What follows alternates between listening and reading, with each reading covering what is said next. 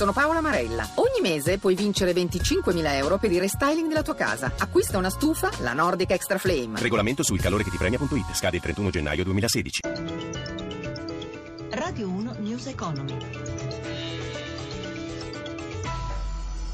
Ben trovati all'ascolto da Amalia Carosi. Dati incoraggianti per l'economia. La Commissione Europea vede a rialzo le stime di crescita per il nostro Paese.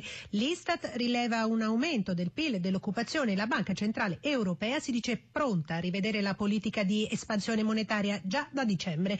Michela Coricelli in diretta da Milano, buongiorno. Come stanno reagendo le borse? Gli investitori digeriscono con calma i dati relativi alle previsioni economiche della Commissione Europea. Il panorama sta migliorando nettamente. Milano, che fino a poco fa era in calo, guadagna lo 0,41%. Positiva anche Parigi, in rialzo più 0,82%, Francoforte più 0,76%, resta negativa solo Londra, meno 0,35%. A Piazza Affari, fra i titoli migliori, Ubi Banca più 2,28%, su anche Tenaris più 1,62% e Jux Netaporté più 1,41%. Tra i titoli più deboli invece Saipem meno 1,55%, Prysmian e Enel che perdono circa un punto percentuale. Migliora in generale in Europa il comparto dell'auto, ma il titolo Volkswagen cede ancora oltre 2 punti percentuali sul listino di Francoforte.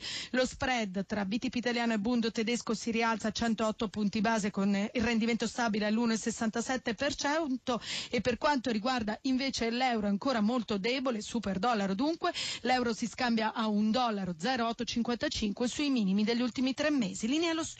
Grazie Coricelli. Cresce la fiducia degli italiani nel terzo trimestre 2015. Secondo uno studio realizzato da Nielsen, diminuisce il numero di quanti ritengono che il Paese sia ancora in crisi. Paola Bonanni ha intervistato l'amministratore delegato Giovanni Fantasia. La fiducia degli italiani cresce questo trimestre di 4 punti rispetto al trimestre precedente. Diciamo che da qualche trimestre a questa parte vediamo un incremento della fiducia. Questo da cosa dipende? Ma sostanzialmente quello che noi misuriamo come all'interno dell'indice di fiducia è la visione e la valutazione della propria situazione lavorativa, piuttosto che lo stato del stato finanziario a livello personale, e alla luce di questi 2 elementi quali sono le prospettive degli italiani in termini di ripresa dei consumi. Ecco, quello che abbiamo registrato in questo trimestre è che nel complesso sia la propria situazione lavorativa che lo stato finanziario sono visti in modo positivo dagli italiani, e questo determina l'aumento dell'indice di fiducia. Quindi è scesa l'apprensione per lo stato di occupazione?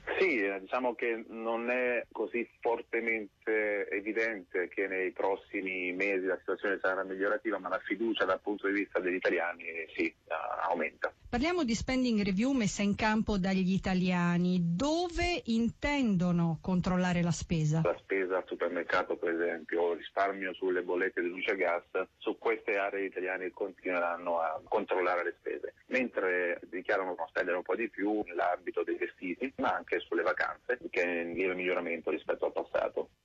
L'economia americana è abbastanza forte, ha dichiarato il numero 1 della Federal Reserve, Janet Yellen, confermando l'intenzione di alzare i tassi a dicembre. Anche il bollettino della BCE, reso pubblico stamattina, apre già dal prossimo mese all'innalzamento del budget del cosiddetto quantitative easing 2 per sostenere la ripresa e riportare l'inflazione vicino al 2%. Degli effetti di queste 2 mosse, Anna Trebbi ha parlato con l'economista Alberto Quadrio Curzio.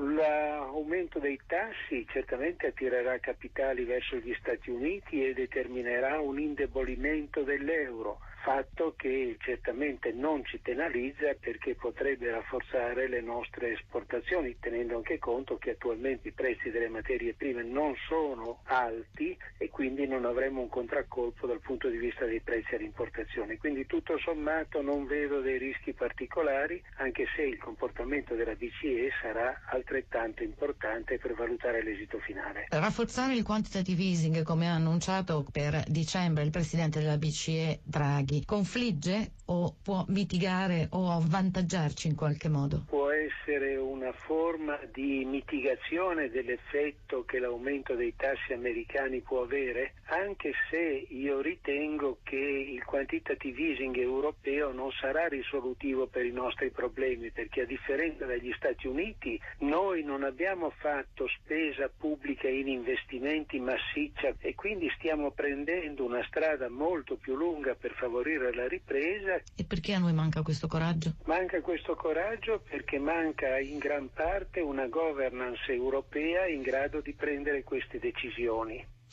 Grazie per l'ascolto da Amalia Carosi. News Economy torna oggi pomeriggio alle 18.02. Radio 1 News Economy.